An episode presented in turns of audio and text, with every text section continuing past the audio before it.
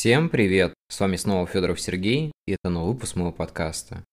Как я и обещал на прошлой неделе, мы поговорим о том, что такое любовь к творчеству, я немножко разберу вселенский район спального масштаба, и мы придем к каким-то определенным выводам о том, как нужно правильно относиться к своему творчеству. Давайте начнем по порядку. Вселенский район спального масштаба была для меня довольно интересная книга, потому что я писал, основываясь на своем жизненном опыте, на каких-то переживаниях, которые со мной происходили.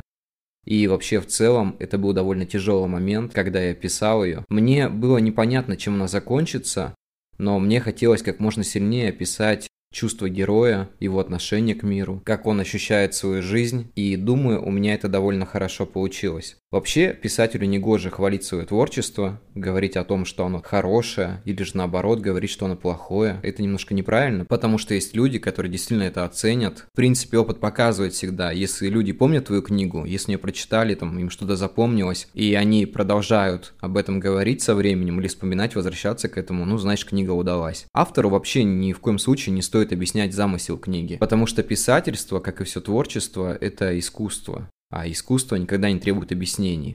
Это знаете, как недавно шел спор по поводу того, что в Москве поставили памятник, который похож на груду грязи, и там говорят, зачем это поставили и так далее. Но на вкус и цвет товарища нет, как говорится. В принципе, я для себя плохо понимаю такое искусство, но прекрасно понимаю, что оно имеет право на жизнь, как и любое творчество, если оно не вредит людям.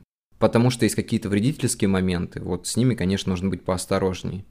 Если возвращаться к теме Вселенского района спального масштаба, я бы изменил в нем редакторскую работу, потому что некоторые предложения написаны слишком просто, некоторые из них нелогичные. Но это уже, как бы, наверное, моя проблема. Есть несколько опечаток, очень грубых, которые я не досмотрел или редактор не досмотрел. То есть любое творчество нужно читать слух. Когда вы пишете книгу, вы перечитываете ее вслух и понимаете, вот где звучит, а где не звучит. В моей книге очень много моментов, которые действительно не звучат. Мне это очень не понравилось, из-за этого мне пришлось убрать несколько моментов, когда я читал книгу вслух. То есть как бы я вслух ее редактировал, то, что надо оставлял, то, что не надо убирал. И так получилось, что в записи это все звучит более складно, что ли, чем читать книги. Я прекрасно понимаю, если, допустим, кто-то ставит мне оценку там на балл ниже, и это довольно заслуженно, потому что не досмотрел. Надо было досмотреть.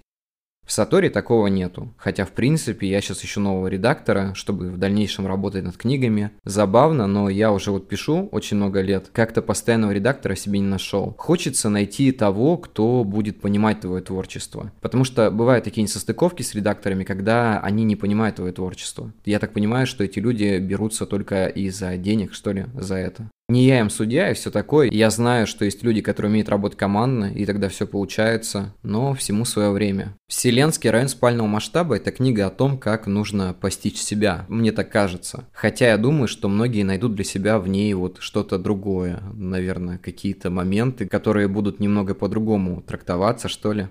Вообще, я переживал довольно разные эмоции, когда я перечитывал эту книгу и делал это вслух. Мне казалось, что я вновь возвращаюсь в эти там два года назад и переживаю все эти моменты заново. Это такое довольно забавное и в то же время грустное ощущение, то есть как будто бы ты изобрел какую-то машину времени, и когда ты читаешь, ты снова и снова это переживаешь. Когда я дочитывал эпилог, я прям чуть не сплакнул. Я подумал, блин, а ведь это же было местами на самом деле, а люди не знают, как это закончилось в жизни, а в жизни это закончилось, ну, как бы ничем. Сама история Алекса, она довольно занятная. Я брал много чего именно от себя. И мне кажется, что вот этот собирательный образ, мне многие писали после этого, каждая твоя книга, каждый твой главный герой похож на тебя. Хотя люди, в принципе, меня не могут настолько знать и говорить, похож он или не похож. Естественно, там будут мои черты, естественно, там будут какие-то мои размышления, но это же мой мозг, я не могу там пересадить другой мозг и думать иначе. Это видение автора и так далее. Мы, конечно, можем создать полную противоположность главному герою там и что-то иначе как бы делать, но это будет довольно сложно. Я сейчас пишу антиутопию, там главный герой вообще не похож на меня, совершенно другой человек. Хотя, в принципе, я поднял там такую тему, о которой пока не могу говорить, но она занятна не только будет для читателей, но и для самого автора. Потому что мне интересно именно проделать этот путь и в конце понять, что же главный герой хочет на самом-то деле. Вы не представляете, но я сейчас записываю подкаст первого дубля. И для меня это очень необычно, потому что каждый раз, когда я начинаю говорить что-то вступительное, я запинаюсь, и мне приходится начинать заново. Сейчас вот именно так все хорошо получается. Теперь мы попытаемся ответить на второй вопрос, как нужно правильно относиться к своему творчеству. Свое творчество в любом случае нужно любить, потому что это ваше творчество, это ваша семья, ваш ребенок и так далее. Ну, как бы это завуалировано, но на деле это является именно так. Потому что пока вы не полюбите свое творчество, никто его не полюбит. Это абсолютно так же, пока ты не полюбишь себя, тебя никто не полюбит. Поэтому старайтесь относиться к своему творчеству вот как к ребенку, возиться с ним, любить его, развивать и так далее. И помните о том, что рано или поздно вам придется отпустить его куда-то в свободный путь, вот куда-то во взрослую жизнь. И это, наверное, самый тяжелый момент, потому что ты дописал книгу, и вроде ты ее оставил, уже все там отправил редактору, а потом отправил в издательство, она вышла, и ты как будто бы от себя что-то отпускаешь. А потом понимаешь, что ты сделал что-то полезное, ты такое семечко посадил в этом мире, и оно прорастает потихоньку, просто берет и прорастает. И я считаю, что это очень круто.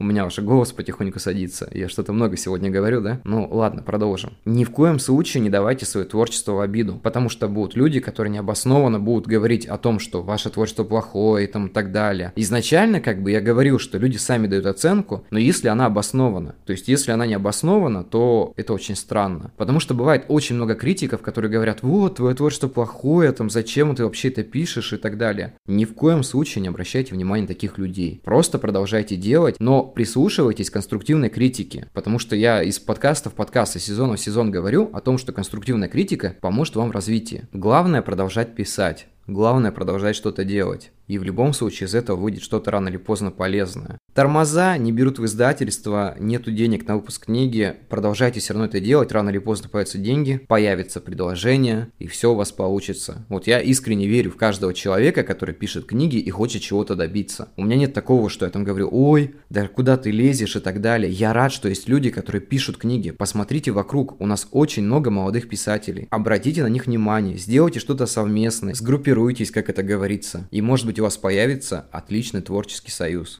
Ну вот такие мои мысли об этом на сегодня. Спасибо всем, кто дослушал. До следующей недели. С вами был я, Федоров Сергей. Подписывайтесь на мой подкаст, мне очень приятно это. Давайте обратную связь. Я скоро проведу небольшой розыгрыш среди людей, которые подписаны на меня в Инстаграм. Все ссылочки в описании. Подписывайтесь, буду очень рад, признателен. До скорых встреч всем и всем пока.